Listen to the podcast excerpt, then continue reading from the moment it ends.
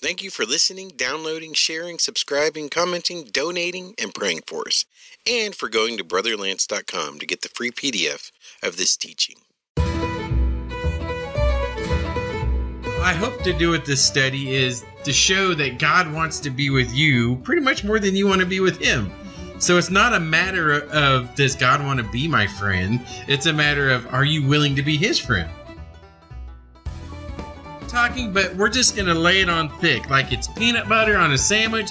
We're gonna put it so thick there ain't gonna be no doubt how God feels about His children and how willing He is to be in their lives if they want Him. They're like, listen, guys, this can be done. Doesn't mean we're perfect. Doesn't mean we won't make mistakes because none of the people in the Old Testament were perfect. a lot of them, even Elijah, a lot of them had issues or doubts or, you know, did things off and, you know, but there wasn't the point. God wasn't saying, oh, you have to be 100% perfect before we can be friends. He goes, no, I want the intent of your heart to be wholly mine. Now, you might fail and drag your face on the ground every now and then. I'll forgive you for that. But as long as you keep coming my direction, we're going to be good right? Because he understands our condition. Okay. You know, and so he knew the, the recipe for this relationship with God is obey God. Okay? Mm-hmm. So that's our recipe. You want a close relationship with God? Obey Him. It's not that hard. BrotherLance.com. Dear Father, we praise you. We thank you so much for getting us through another week somewhat of a crazy week and for blessing us and giving us strength to endure and have peace in our hearts despite all the struggles and situations. So we glorify you. We lift you up. Thank you for loving us, calling us into your kingdom. Bless us today with the Holy Spirit. Guide us into your truth and teach us your way. Help us understand how much you want to be friends with us and that we can be friends with you. And so we praise you. We love you and we thank you. In Jesus' name we pray. Amen. Amen. Yes, Amen. Yeah. Okay. So this is part one of a multi-part study, "Escape from Babylon." The series, part one, being God's friend. Good choice of song, Lorian. So let's read the verse. Focus verse. First John four nineteen. We love him because he first loved us. That's our focus verse, right? That's what we want to think about, and that's what we're going to use as our motivation for this study. Now you're thinking, okay, Lance, this is Escape from Babylon. So you're thinking, okay, this is Escape from Babylon. So the whole point of leaving Babylon is to be with God. Mm-hmm. So I figured it'd be best, instead of giving this multi-part series of how to get out of Babylon, what it looks like, what the problems are, put the reason 1st mm-hmm. The reason is to have a relationship with God right? We want to be with our Lord, our Maker, our Creator. And so what the I hope to do with this study is to show that God wants to be with you pretty much more than you want to be with Him. Mm-hmm. So it's not a matter of does God want to be my friend? It's a matter of are you willing to be His friend? And so we're going to go basically an overview of scripture here. And I had some parameters why I chose the verses I chose. And I had six pages of extra Bible verses I didn't use. And so I was trying really hard to whittle this thing down to a manageable content and uh, those other verses we'll probably use up in other studies. But uh, so let's read the top. It says, "Friends of God found in the Bible." Said, "I hope as we read these great testimonies, you will be inspired to know that regular people just like you have been friends with God, approved and accepted. It is possible through faith in Jesus and empowered by the Holy Spirit to have a deep." Meaningful friendship with God. Most importantly, he wants to have this relationship with you. So that verse here, let's read it. Second Chronicles 16, 9a. For Yahweh's eyes run back and forth throughout the whole earth to show himself strong in the behalf of them whose heart is perfect towards him. Right? So right now, this very moment, God's eyes is upon the earth searching out people that love him right? I encourage myself with this verse. I'm like, hey, God, here I am. Look at me. I love you, you know? And so right now, God is actively looking for people to give him glory, to worship him, but to be his friend. Okay? So Job 34 21 says, God's eyes are on a person's ways. He sees all of his steps. Mm. Right? So each one of us are being looked at by God because we claim the name of Jesus. Right? We say we love God. We accept Jesus. Right? So that means we have God's attention. Okay. And so everything we do in life matters, right? And so we have to act in a way that lets God know by our actions that we want to be his friend. Okay, and so Sarah brought up a good point, and I actually meant to put this in here, and I didn't put Adam as number one. And the verse I was going to put is that God walked into the in the cool of the garden, Mm-hmm. right? And I didn't put that verse. This is in Genesis, first couple chapters. And so what was interesting about that is that God was walking towards Adam. He wasn't making Adam present himself to him like, I'm going to show up three times a day at this spot. You be here and be ready to worship me. No, God was walking to Adam. When they were caught in sin, God walked to them. Where are you hiding? What's going on? As a good dad would, right? Mm-hmm. And so, but sorry, I forgot to put that in there. But thanks to Sarah, I, I was able to talk about it. So, Enoch, Genesis 5 22 through 24. After he became the father of Methuselah, Enoch walked with God for 300 years and he had other sons and daughters. The entire lifetime of Enoch was 365 years. Enoch walked with God and then he disappeared because God took him. I love the disappeared part, right? But that doesn't tell us the whole story. We have to go to the New Testament. It says Hebrews 11:5. It says, "Faith enabled Enoch to be taken instead of dying. No one could find him because God had taken him." Scripture states that before Enoch was taken, God was pleased with him. Hmm. Right. So imagine getting it so right in this life that God, God goes, man, I just really want to be in your presence. Why don't you come up here with me? You know, and he's Enoch wasn't a special person like you know some superhuman being, and that's one thing we really want to focus here these are regular people, right? These are just ordinary folks that are human beings living on the earth, and they got it right, right? And so, and God responds to that. Okay, so let's keep going. We're just going to do a lot of reading, a little bit of talking, but we're just going to lay it on thick, like it's peanut butter on a sandwich. We're going to put it so thick there ain't going to be no doubt how God feels about His children and how willing He is to be in their lives if they want Him. Okay, so Noah, Genesis 6, 8 through 9. But the Lord was pleased with Noah. This is the account of Noah and his descendants. Noah had God's approval and was a man of integrity among the people of his times. He walked with God, right? I love that, just like with Enoch. Hebrews 11, 7 says, by faith, Noah, being warned about these things not yet seen, moved with godly fear, prepared a ship for the saving of his house, through which he condemned the world and became the heir of the righteousness which is according to faith. In other words, he trusted what God said. He had faith and he put it to action, right? So now we have Enoch, we have Noah, that he walked with God and it pleased him and he goes righteous among his generation. And God was like, that's a guy I can get along with. Mm-hmm. Okay. So top of page two, we got Moses. Exodus 33, 17 through 23. The Lord answered Moses, I'll do what you have asked because I am pleased with you and I know you by name. Man, uh, stop there. I know you by name. What does that infer? That, that, that tells us that God doesn't really associate with people by their names as much as we might think, right? Because biblically speaking, name have, have authority and power, right? That's why often you see people getting new names in scripture and Paul, you know, Saul who became Paul, you know, and, and so names mean something to God. So when he says, I know you by name, that means, okay, there's a next level relationship going on here, right? And so we have to not, not just guide past that. I want God to know me by my name. You're like, you know, I know Lance, you know, I know that guy, you know, and so that's something we all should want. Okay. Verse 18. Then Moses said, please let me see your glory. The Lord said, I will let all my goodness pass in front of you. And there I'll call out my name, the Lord. I'll be kind to anyone I want to. I will be merciful to anyone I want to, but you can't see my face because no one may see me and live. Then the Lord said, Look, there's a place nearby. Stand by this rocky cliff. When my glory passes by, I'll put you in a crevice in the cliff and cover you with my hand until I have passed by. Then I'll take away my hand, my hand away, and you will see my back, but my face must not be seen. So what is it? God loves his children, right? And so Moses was like, Hey, yeah, I really would like to see your face. And God's like, well, I can't really let you see my face, but I'll let you see all my goodness. I will walk past you and give you as much as I possibly can that won't kill you. Mm-hmm. Right? Just because you asked.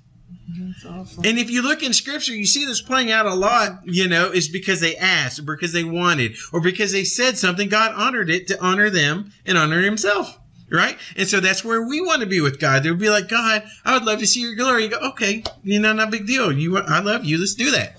So Hebrews 11, 23 through 30 says in the New Testament, by faith, Moses, when he was born, was hidden for three months by his parents because they saw what he, he was a beautiful child and they were not afraid of the king's commandments. By faith, Moses, when he had grown up, refused to be called the son of Pharaoh's daughter, choosing rather to share ill treatment with God's people than to enjoy the pleasures of sin for a time. Right. And stop at 26. We're showing here, just like in the previous one, what Moses did to please God what made him happy with him.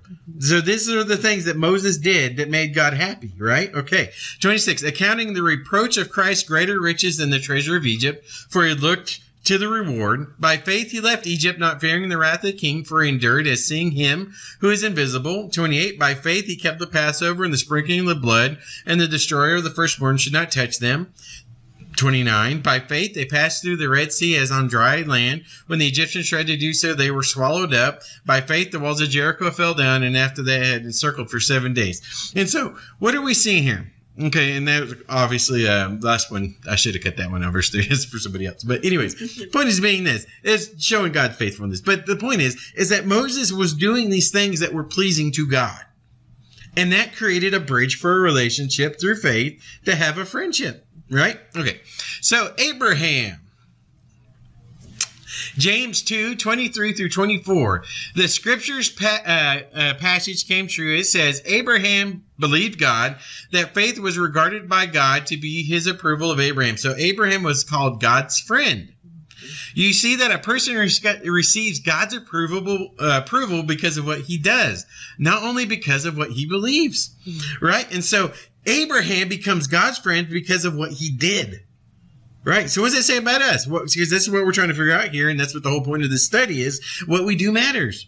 Right? Just like in any relationship, if you're going to woo your wife or husband, or you're going to try to start a relationship with another human being, your actions show your intent. Right? Like, I want to be your friend. Hey, you, like when you're a kid, you want to play at recess? Right? And that's what we do as kids and we get as adults hey you want to go get a bite to eat? You want to go get a coffee? You know? And so abraham was doing these things to show that hey god i want to be with you. Right? Okay. So isaiah 41 8 but you are my servant israel jacob whom i have chosen the sons of abraham my dear friend right? More verses showing that Abraham was God's dear friend. Let's go next one. Genesis 18, 17 through 19. The Lord said, I shouldn't hide what I'm doing, uh, going to do from Abraham. After all, Abraham is going to become a great and mighty nation, and through him all the nations of the earth will be blessed. I have chosen him so that he will direct his children and his family after him to keep the way of the Lord by doing what is right and just. In this way, I, the Lord, will do what I have promised to Abraham. Right? And so he's like, listen, I've chosen Abraham. He's chosen me. We have this relationship. Uh, next one, Hebrews 11, 17 through 19.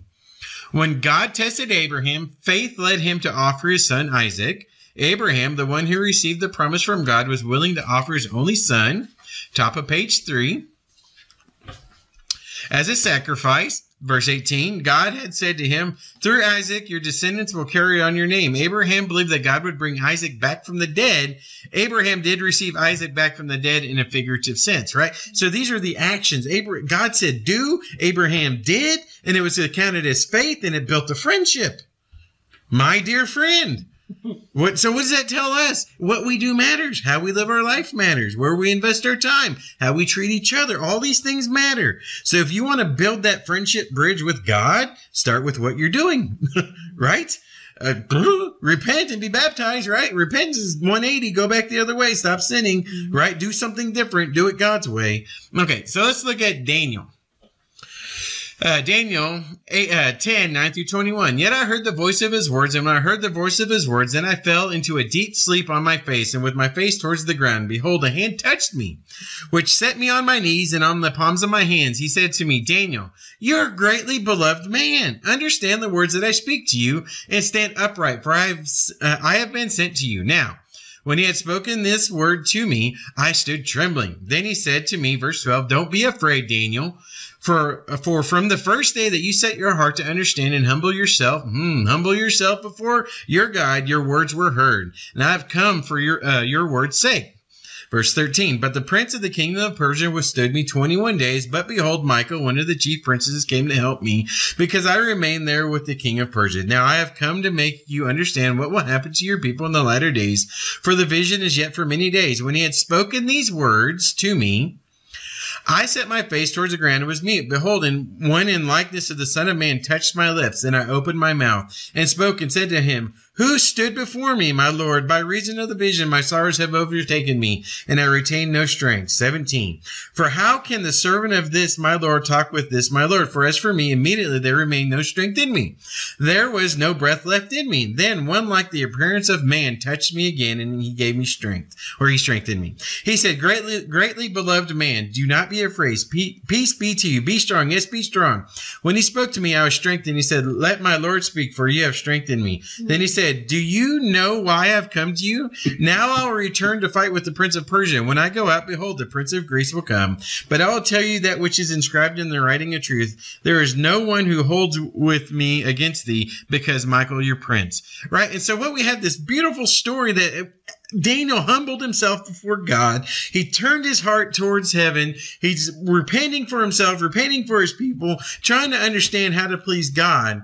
And that set this whole chain reaction of events, right? Where the Prince of Persia withstood the uh, uh, archangel or the angel, sorry, coming down, and then uh, Archangel Michael had to come and help, and just to get the message, and it took so many days, right? But basically, the point is this: God moved heaven and earth to get a message to the dude because he just humbled himself. Think about that. I'm going to sit on my face and I'm going to pray and I'm going to fast and I'm going to say I'm sorry. And because of that, God's going to go, you know what? We're going to respond to this type of action. Now I'm going to send the heavens down. We're going to fight demonic forces just to say, we heard you.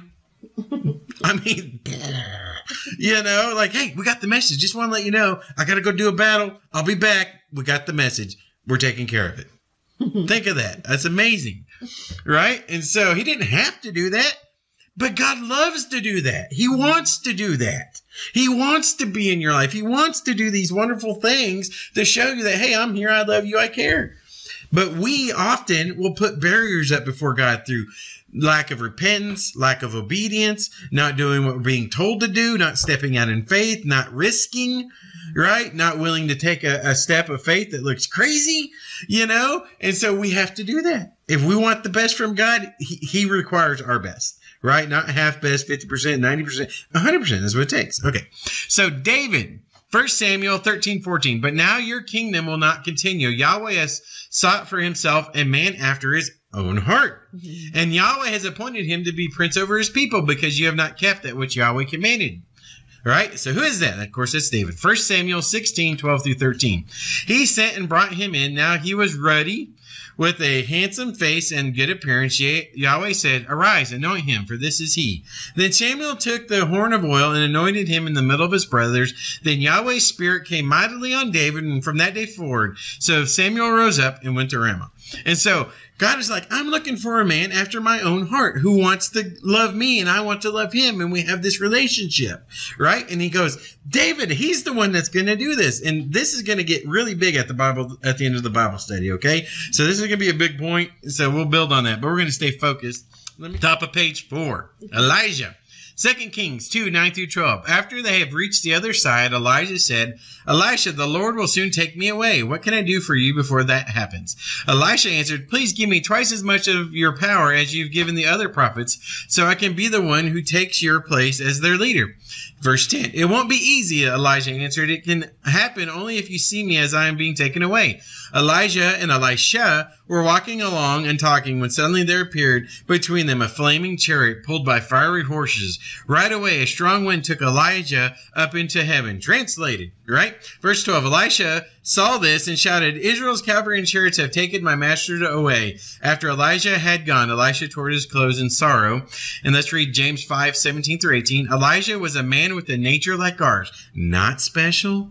Okay, let's put that in your head. Not superhuman. Like in my podcast, my why is Brother Lance angry? I don't believe in super Christians. It's just a cop out not to try. Like, oh, he's a super Christian. He's just different. No, that's just a cop out. We're all supposed to be quote unquote super Christians, but we all have the same nature, the same problems, right? And so Let's keep reading. And he prayed earnestly that it might not rain, and it didn't rain on the earth for three years and six months. He prayed again, the sky gave rain, and the earth produced its fruit. So Elijah was a man, and or for you guys, ladies out there, women, you know, he was a human being in in this earth suit with the same tenacity to sin and rebel against God, but he got it right because he obeyed and he walked with the Lord. And because that, hey, like Enoch, hey Elijah, I want you.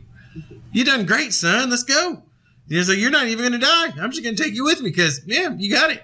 Right? And so we have to understand that Elijah was just a dude. Right? We can't look at these people in the Bible like, oh, they're super people. No, they're obedient people. That's what they are. You know, and so you can be that. I can be that. We can obey God. We can put Him first. First, we can love Him. We can give Him our all. Everybody can do it. Right? That's the whole point. That's what Jesus came to prove.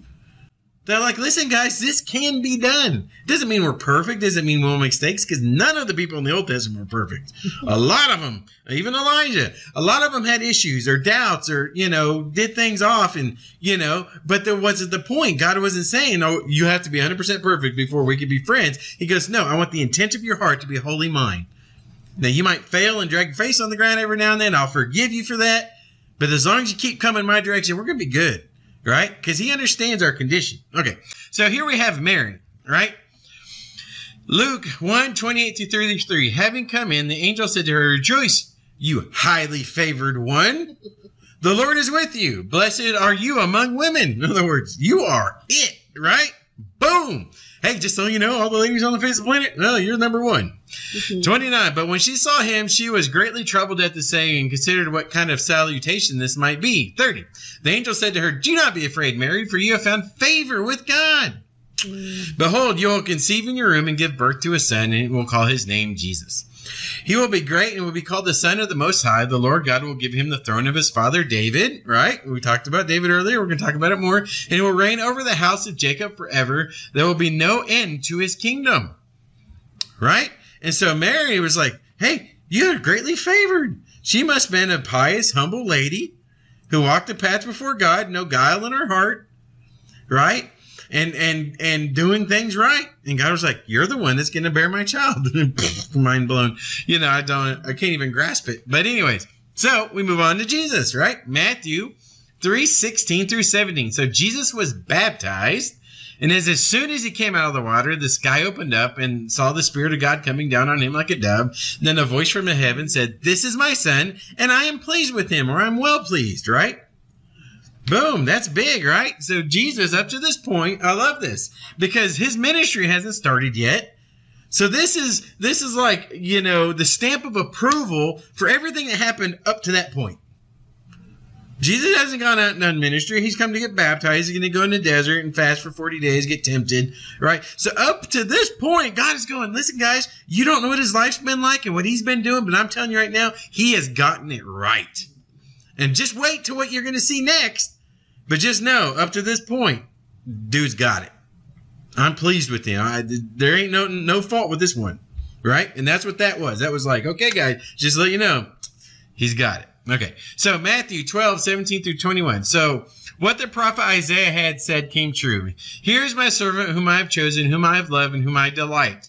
I will put my spirit on him, and he will announce justice to the nations. He will not quarrel or shout, and no one will hear his voice in the streets. He will not break off a damaged uh, cattail. He will not put even put out a smoking wick until he has made justice victorious. The nations will have well uh, will have hope because of him. Right. So this is a prophecy of Jesus. Right. And so look at all these things.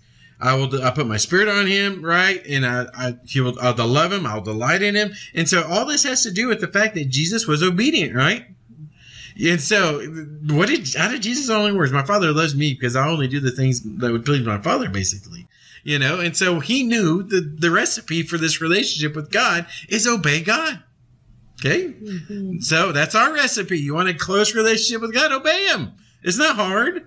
I mean, people are like, well, that's so difficult. Well, only because we're being selfish and we have our own desires and we're in rebellion. But it's really not hard if you just go, well, that's one thing I have to do is be obedient. Mm-hmm. It's not like God was like, okay, I want you to be obedient. You're going to walk around the world three times. You're going to swim in the English Channel 100 times a day. You know, you're going to build the Taj Mahal. You're going to go save 50 orphans. Mm-hmm. And then I might think about it. No, he's just saying, just obey me.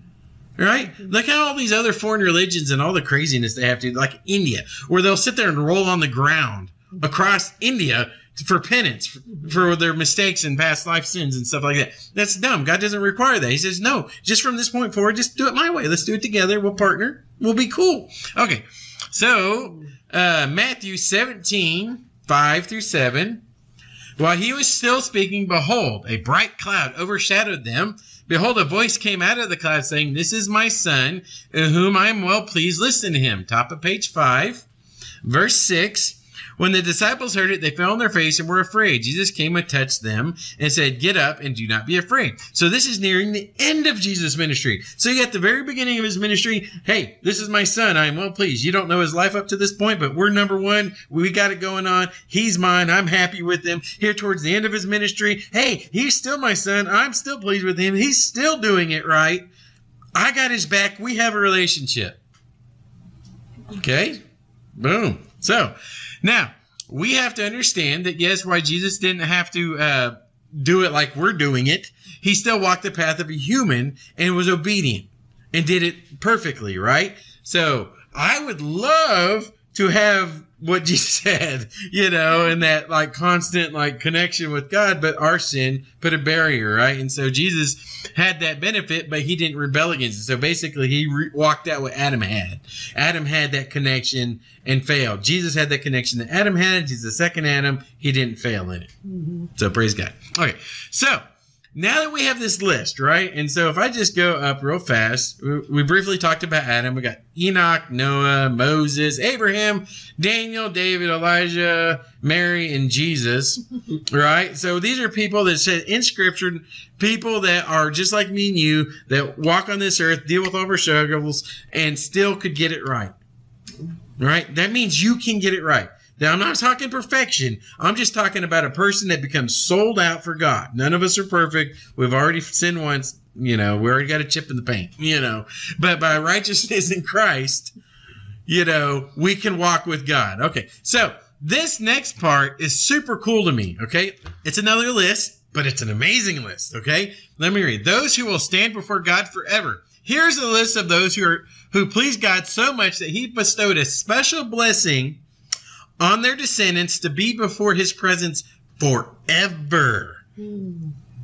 Now imagine doing something so right that you bless every generation after you. Like you got it so good with God and you did you pleased him so well that just because of what you did, just like with Abraham, faithful Abraham, you know, that you that line that you've created is blessed. So what does that tell you about God? That He wants to bless you so much, He wants to bless your children so much, He's just looking for somebody to stand in the gap and do it right.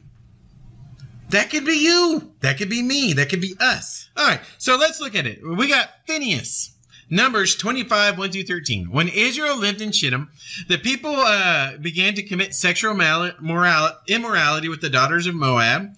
These women invited the people to the sacrifices of their gods. Don't go, guys. Then the people ate and bowed down to their gods. When Israel joined themselves to Baal Peor, the anger of the Lord flared up against Israel. Verse 4. The Lord said to Moses, Arrest all the leaders of the people and hang them up before the Lord in broad daylight, so that the fierce anger of the Lord may be turned away from Israel. So Moses said to the judge of Israel, judges of Israel, each of you must execute those of his men who were joined to Baal Peor. Just then, one of the Israelites came and brought to his brother a Midianite woman in plain view of Moses and of the whole community of Israelites. Bad move. While they were weeping at the entrance of the tent of meeting. Verse seven. When Phinehas, son of Eleazar, the son of Aaron, the priest, saw it, he got up from among the assembly, took a javelin in his hand, and went after the Israelite man in his tent and thrust through the Israelite man and the woman woman's abdomen. So the plague was stopped from the Israelites. Those that died in the plague were 24,000. Verse 10. The Lord spoke to Moses, Phinehas, son of Eleazar, the son of Aaron, the, uh, the priest, has turned my anger away from the Israelites when he mani- manifested such zeal for my sake among them, so that I did not consume the Israelites in my zeal. Therefore, announce, I'm going to give him my covenant of peace. Oh, what a gift! Verse 13 So it be to him and to his descendants after him a covenant of a permanent priesthood, mm-hmm. because he has been zealous for his God and has made atonement for the Israelites. Man, so but just because he was like, you know, I'm sick of this. This is not pleasing to God. You're hurting God. He's trying to be nice to you, and he got tired of it. And I'm I'm assuming this probably was a uh, a lady of the night, and they were doing sinful deeds, you know. And he walked in amongst them and javelined them right through both of them. Boom! That's some hardcore stuff. But God was like, listen, guys, you have failed so much. I've been down here in your presence, walking with you, showing you how to do all these things, and here you are rebelling against me. I can't stand for that. I have to punish. Right? And so uh, uh Phinehas was like, not not for my guy, just like David. He's like, not, oh no, no, no, we're not dealing with that. We're not taking that. And God was like, you know what? Because you love me so much and you're worried so much about me, I give you a covenant peace, and you have a permanent priesthood for you and your descendants. So what does that mean? Phinehas has a descendant somewhere right now doing things with God. That's what that means. It's a perpetual permanent priesthood. Think about that. And so right now, Phinehas's descendants, somewhere or a group of them, are serving God, serving Yahweh and Yeshua. All right, here's another one. I love this story. So, how many times you get to rebel against God or not do what God tells you to do and get blessed? Well, let's find out. Jeremiah 35, 119, the Rechabites. The Lord spoke to Jeremiah when Jeroboam, son of Josiah, was ruling over Judah. Go to the Rechabite community and invite them to come into one of the side rooms of the Lord's temple, right? And offer them some wine to drink. So I went and got Je- Jezaniah, son of Jeremiah, the son, grandson of Habazazaniah, okay, his brother and all of his sons and the rest of the Rechabite community. I took them to the Lord's temple. I took them to the room, into the room where the disciples of the prophets, Hannah, son of Diglia stayed. that next room was uh, was next to the one where the temple officers stayed, and above the room were Messiah, son of Shulam, and one of the doorkeepers of the temple stayed. And then I set cups and pitchers full of wine in front of, in front of the members of the Rechabite community, and said, said to them, "Have some wine."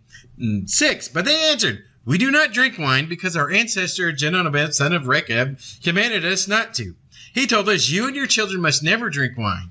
7. Verse 7. Do not build houses, do not plant crops, do not plant, top of page 6, a vineyard or own one. Live in tents all your lives. If you do these things, you will live a long time in the land where you wander about on. We and our wives and our sons and daughters have obeyed everything our ancestor Jenonabed, son of Rechab, commanded us. We have never drunk wine. We have not built any houses to live in. We do not own any vineyard, fields, or crops. We have lived in tents. We have obeyed our ancestors, Jenobed, and done exactly as he commanded us. But when King Nebuchadnezzar of Babylon invaded the land, we said, Let's go up and go to Jerusalem to get away from the Babylonian Armenian armies. That is why we are staying here in Jerusalem. Then the Lord, uh, Lord's message came to uh, Jeremiah. The Lord of heaven's armies, the God of Israel, told him, "Go and speak to the people in Judah and criticize uh, and the citizens of Jerusalem. Tell them, I, the Lord, said, you must learn a lesson from this about obeying what I say." Verse fourteen: Jonadab, son of Rechab, ordered his descendants not to drink wine. His orders have been carried out. To this day, his descendants have drunk no wine because they obeyed what their ancestor commanded them. But I have spoken to you over and over, and you have not obeyed me. I sent all my servants and prophets to warn you over and over again. They said, Every one of you, stop doing the evil things you have been doing and do what is right. Do not pay allegiance to other gods and worship them. Then you can continue to live in this land I give to you and your ancestors. But you did not pay attention or listen to me. Verse 16. Yes, the descendants of Jeroboam, uh, son of Rechab, have carried out the orders that their ancestors gave them. But you people have not obeyed me. All right, drum roll, please. Verse 17. So the Lord God of heaven's armies, the God of Israel, said, I will spring, uh, soon bring on Judah and all the citizens of Jerusalem all the disasters that I have threatened to bring on them. I will do this because I spoke to them, but they did not listen. I called out to them, but they did not answer. 18. Then Jeremiah spoke to the Rechabite community. Drum roll.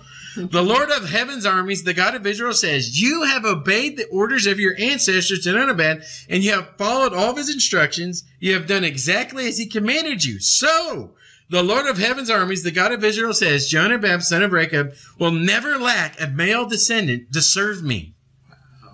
So right now, there's a descendant of this wonderful group of individuals serving God. Wow. He said, You will never lack for that because you have just listened to your dad or your great grandfather or whoever, how far over back it goes, just because you were obedient to your own family members, you will be blessed. That, that another blow of the mind. I'm like, that's an amazing. So we got Phinehas, somebody in his lineage is out there doing something for God. We had to reckon back and somebody right now is serving God. Mm-hmm. It's amazing. It's perpetual. It's like you will never lack for that because of this, right? And unless we forget what happened, God told them to drink and they said no. And God honored it because they knew what was going on. So what does it say about God? He knew that how they were going to respond, but he wanted to see their response to show it to Israel. Mm-hmm. Now, God honors parents. God honors decisions leaders make. You look at it in scripture, you'll find it. Well, because they said this is what we're going to do, right? And so what we have here is God honoring the Rechabite community, their leaders, and their obedience. So you can be that way. You can do this for your family, right? And so, but that's not all. We have another one, okay? The sons of Zadok. Ezekiel 44, 6 through 16. Say to the rebellious to the house of Israel, this is what the sovereign Lord says. Enough of all your abominable practices, O house of Israel. When you bring foreigners, those uncircumcised in heart and flesh, into my sanctuary, you desecrate it. even my house. When you offer my food, the fat and the blood, you have broken my covenant by all your abominable practices. You have not kept charge of my holy things, but you have assigned foreigners to keep charge of my sanctuary for you. This is what the sovereign Lord says No foreigner who is uncircumcised in heart and flesh among all the foreigners who are among all the people of Israel will enter into my sanctuary. But the Levites who went far from me, they're the priesthood, they're the ones supposed to be making God happy and doing all the services, straying off far from me after their idols when Israel went astray, will be responsible for their sins. In other words, they're going to get their comeuppance. Verse 11, the, they will be ministers in my sanctuary, having oversight at the gates of the temple and serving the temple. They will slaughter the burnt offerings and the sacrifices for the people, and they will stand before uh, them to minister to them. Right? Real quick, pause. What is he saying? They're going to be janitors. That's what he just said. They're going to sweep the streets. They're going to do the menial tasks. And look at that in verse 11 at the very end. It says, and they will stand before them to minister to them. That was an insult. Okay. Punchline, verse 12. Because they used to minister to them before their idols. It became a sinful obstacle to the house of Israel. Consequently, I made a vow concerning them, declaring the sovereign Lord that they will be responsible for their sins. So God, and you'll understand that they will stand before them and minister to them was an insult. You know, as the punchline came in verse 12, or top of page 7.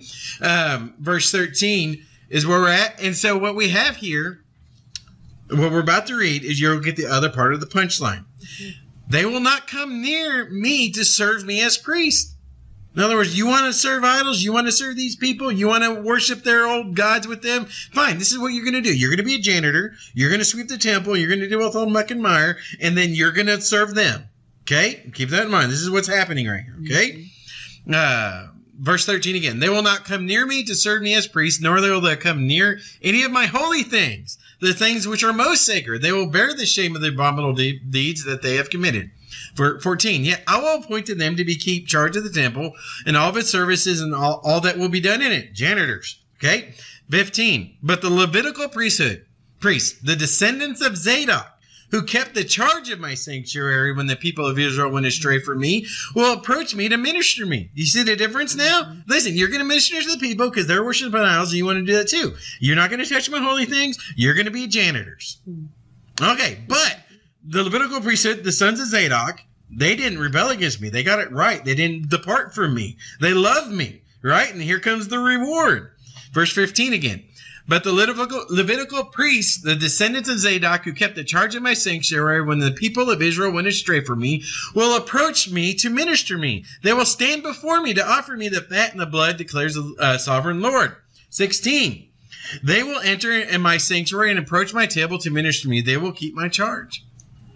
So what happened? So up until this point, all the Levit- Levitical priests would take turns, and all the different they had a cycle, and you know different groups would go through and get to be high priest and and do different things and thing. And God was like, you know what? That just ended, right? And because this group of people got it right, the sons of Zadok, God was like, hey, your descendants are going to serve me now, and the rest of the Levitical priesthood can go sweep the streets, basically. And they can bring in the wood, and they can wash pots, and they can do all this stuff and serve the people. They won't touch my holy things, right? Which was in the temple, the menorah, the table of showbread, you know, this kind of thing. And so, but they got it right. So don't think your actions don't matter to your progeny, and your children. Right. And it doesn't have this huge long term effect that you don't even know. You're right? And so we're going to continue on. David and the throne. And this is where it's going to get interesting, I think.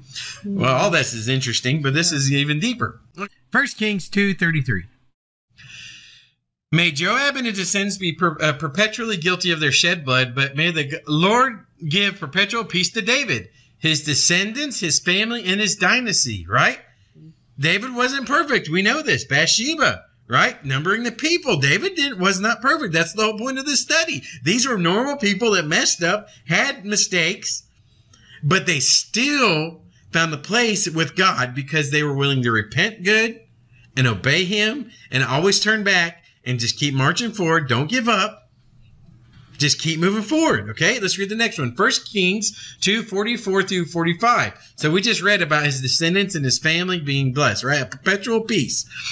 The, then the king said to Shem, uh, Shemi, I guess, You're always aware of the way you mistreated my father David. The Lord will punish you for what you did. But King Solomon will be empowered, and David's dynasty will turn permanently before the Lord. Right? And so we have David, you know, your descendants. Then we have Solomon. Then we know Solomon messes up, messes up. That the the lineage of his throne gets jacked up, but it gets restored, which we're going to talk about here in a minute. So God has kept His promise. But let's look at Solomon's prayer. First King eight twenty five. Now, O Lord, God of Israel, keep the promise you made to your servants, my father David, when you said, You will never fail to have a successor ruling before me on the throne of Israel, provided that your descendants watch their steps and serve me as you have done. Right? So Solomon's like, Hey, God, you said this, right? Remember me? I'm a descendant. David chose me. I'm the new king. Remember me? Right? And of course, God does remember. First Kings uh, 9, 5 through 8. It says, Then I will allow your dynasty to rule over Israel permanently. Just as I have promised your father David, you will, you will not fail to have a successor on the throne of Israel. Right? We've heard that saying, you will not fail to have a, a descendant to stand before me. Perpetual covenant peace. We see all these terms God keeps using. Verse 6. But if you or your sons ever turn away from me, fail to obey the regulations and rules I instruct you to keep, and decide to serve and worship other gods, Solomon, then I will remove Israel from the land I have given them. I will abandon this temple I have consecrated with my presence, and Israel will be mocked and ridiculed among all the nations. This temple will become a heap of ruins, right? This is all prophecy. It all happened. Everyone who passes by it will be shocked and will hiss out their scorn, saying, Why did the Lord do this to this land and to his temple, right? And so, the, yeah, there's this huge, you know, Israel splits, and you know, you got the two different kingdoms, Israel and Judah, and then you have this the fake temple being built, and you know, I mean, it's just a big giant mess historically, right? But we get to Jesus. God keeps His promise to David. Okay, so God is still keeping His promise. So let's read Jesus, the promise kept to David. Luke 1 32 through 33. He will be great and will be called the Son of the Most High, and the Lord God will give him the throne of his father. David! Woo! Promise kept to David. You'll never lack. You'll, uh, no one will sit on your throne forever because what you have done, son, I will bless it and it will be a blessing forever. And that promise was kept through Jesus. It says, He will reign over the house of Jacob forever, and his kingdom will never end. Top of page 8. All right, so let's look at the prophecies. For as a child he has been born to us, a son is, uh, Isaiah 9, 6 through 7. For as a child has been born to us, a son has been given to us. His shoulder responsibility is called, and is called Amazing Advisor, Mighty God, Everlasting Father, Prince of Peace, number 7. Mm-hmm. His dominion will be vast and he will bring immeasurable prosperity. He'll rule on David's throne and over David's kingdom, establishing it and strengthening it by promoting justice and fairness for this time forward and forevermore. The zeal of the Lord of heaven's armies will accomplish this, right? So this is what Jesus is doing. Let's go to Jeremiah 33, 14 through 18. I, the Lord, affirm the time will certainly come when I will fulfill my gracious promise concerning the nation of Israel and Judah. In those days and at that time, I'll raise up from them a righteous descendant of David. Woo! That's a prophecy. That's Jesus, right? He will do what is just and right in the land. Under his rule, Judah will enjoy safety and Jerusalem will live in security. At that time, Jerusalem will be called the uh, the Lord has provided us with justice. Verse 17, for I, the Lord, promised David will never lack a successor to occupy the throne over the nation of Israel, nor will the Levitical priesthood ever lack someone to stand before me and continually offer up burnt offerings, sacrifice, cereal offerings, and offers to other sacrifices, right? So Jesus, Jesus is the high priest. He's the ruler. He's the, he's the one taking over the kingdom, right? And so this is amazing. God is keeping the promises to David. Yeah, dude, you got it right. You walked with me. I'm starting something new because your heart is right. I can build on that. I can make something of this. Doesn't mean the road won't be bumpy, but we're going to build something great. Okay. So I put right here, insert your name here. This okay? So you know you got paper. Go ahead and write your name. So I'm gonna write fictitiously right here, at Lance. Right? That's me. You write your name there. It says this leads us to those who follow Jesus. You and me. We are the descendants. A royal kingdom, right? Mm-hmm. So look at Revelation 2, 26 to 27. It says, He who overcomes and he who keeps my works to the end, to him I will give authority over the nations. He will rule them with a rod of iron, shattering them like a clay pots, as I have received of my Father. Mm-hmm. So you are part of the promise kept to David. Mm-hmm. Those who believe in Jesus Christ get to become part of that descendants, that lineage, right? Because he's the root of David. Yeah. He's the vine. We are the branches. We're springing forth from him. Jew or Gentile alike, it matters not. If you believe in Jesus, it's you. Right? That's amazing to me. That's right. Praise God. So let's read the next one. Jesus is Jesus, never-ending priesthood. We read that in the previous verse that we'll have always have a Levitical priest, right, to serve, right? And he's a, we're gonna read it right now, so I don't get ahead of myself. Hebrews 7, 19 through 28. Moses' teachings couldn't accomplish everything that God required. But we have something else that gives us greater confidence and allows us to approach God. None of this happened without an oath. The men from the tribe of Levi may have become priests without an oath, but Jesus became a priest when God took on took an oath. He, God said to him, "The Lord has taken an oath and will not change His mind. You are a priest forever." Hmm, that's the promise to David, right? And in and, and the prophecies on Jeremiah. And uh, in this way, Jesus has become the guarantee of a better promise. There was a long succession of priests because when a priest died, he could no longer serve. But Jesus lives forever. So he serves as priest forever. That is why he is always able to save those who come to God through him. He can do this because he always lives and intercedes for them.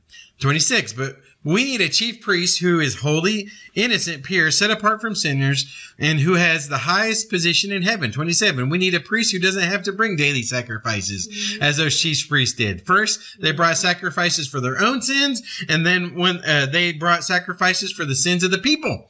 Jesus brought the sacrifices for the sins of the people once and for all when he sacrificed himself. 28. Moses' teaching designated mortals as chief priests, even though they had weakness. But God promises, which came after Moses' teaching, designated the Son who forever accomplishes everything that God required.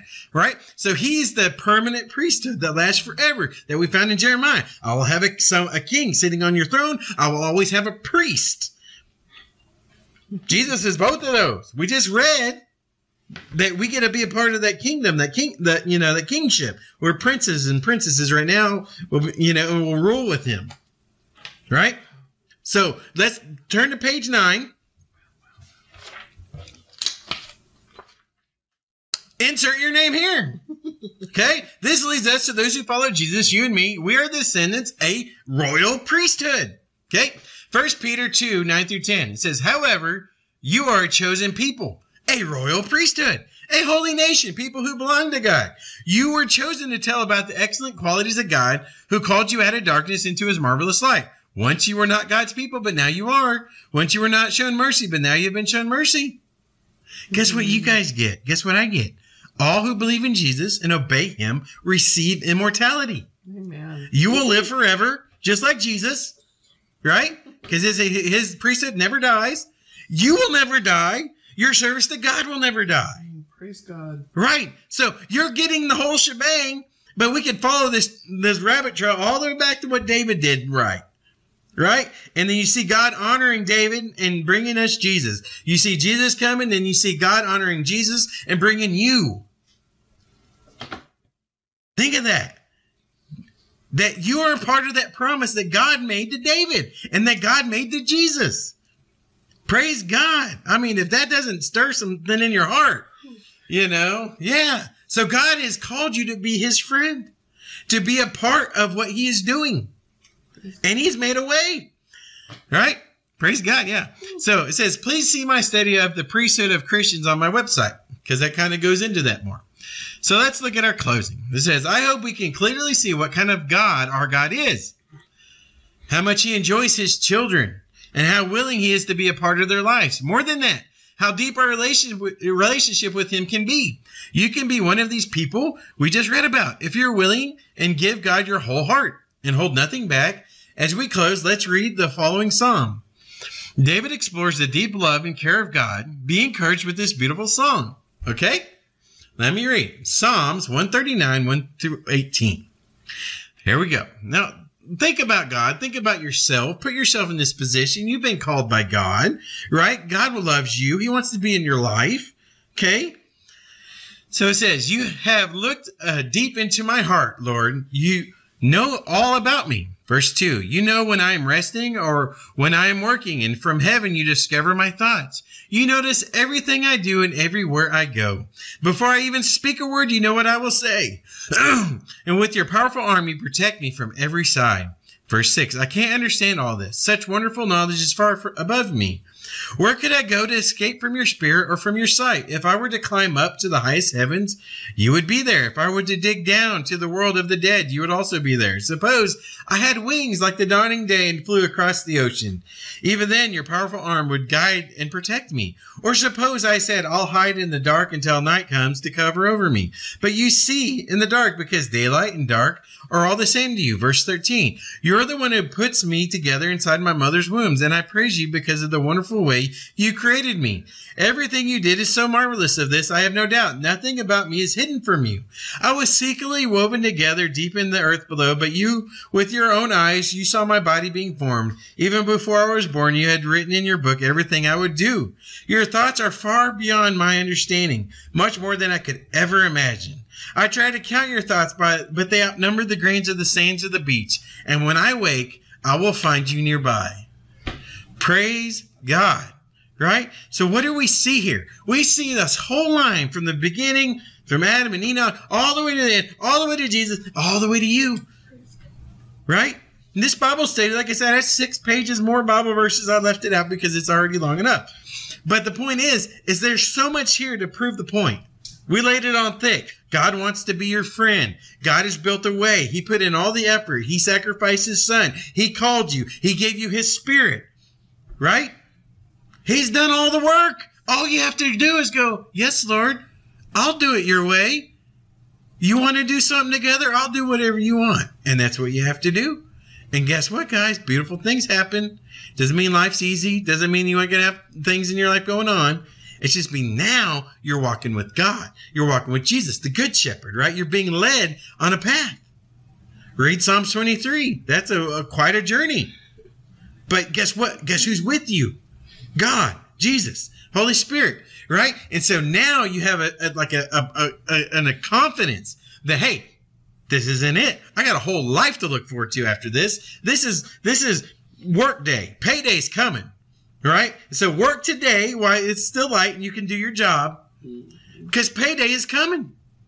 You know, and I want to be actively about God's business and God's work when He returns because I know that makes him happy. The Bible says so, right? You know, it talks about the unfaithful servant and the master's gone and, you know, he takes it easy, kicks his feet up. We don't want to be that. So I hope this encourages you that God is looking for a friend. Decide now do you want to be God's friend? Simple question. Do you want to be God's friend? If you say yes, and I say yes, then what it takes is sacrificing your life, giving it to Him, and giving Him your whole heart and obeying Him in all things at all times. Ask for his help with it. Ask for the guidance of the Holy Spirit. He'll give you the power. You can't do it on your own. You need his help. but He's willing to give you the help. You just have to go, I want to do that. Okay? So if you say, I want to do that, then God's like, okay, let's do that. I mean, it's it's not this great mystery. There's people all over the world trying to figure out God. I was like, it's not hard. God, I know you're real. You sent Jesus. He died for my sins because I deserve to die, but you don't want me to. And so you made a way so I don't have to die. And all I have to do is go, okay, Jesus, what are we doing now? How is that hard? It's not. People make it hard because they're selfish and they're caught in their sin and they don't want to give things up. They're being ruled by their flesh. We don't want that. We've all done it. We don't want that. That's right. But if you just lay it brass tacks, my children can understand the gospel mm-hmm. And explain it. It's not like, well, exegetical and all these other things, you know, hermeneutics and all these big fancy farty words that mean nothing. It's this you're going to die. There's sin in the world. Jesus had to come and die in your place, so you don't have to. And all you have to do is turn to Him, accept that sacrifice, and obey. Hmm? Easy. Amen. And what do you get from that? Everything. You get the entire universe. You know, you get all the blessings. Read my book, We Shall Be Like Him. Mm-hmm. You know, we shall be like him.com. And it goes over it in great detail. You know, you get everything Jesus got. That's what you get in short. You know, you want to know more about that? Read the book. You know, and so we have to be encouraged that God is not trying to shut a door in everyone's face. He's opened a door. He sent his son. He's paid the price. He put in the effort. He put in the work. And he's right now, as we read, his eyes are scanning the earth, looking for people like you and me to go, Yes, Lord, I want that. I want you, whatever it takes, whatever I have to give up, I want you. And beautiful things will happen if you say it and you do it. Amen. Amen. All right, let's pray.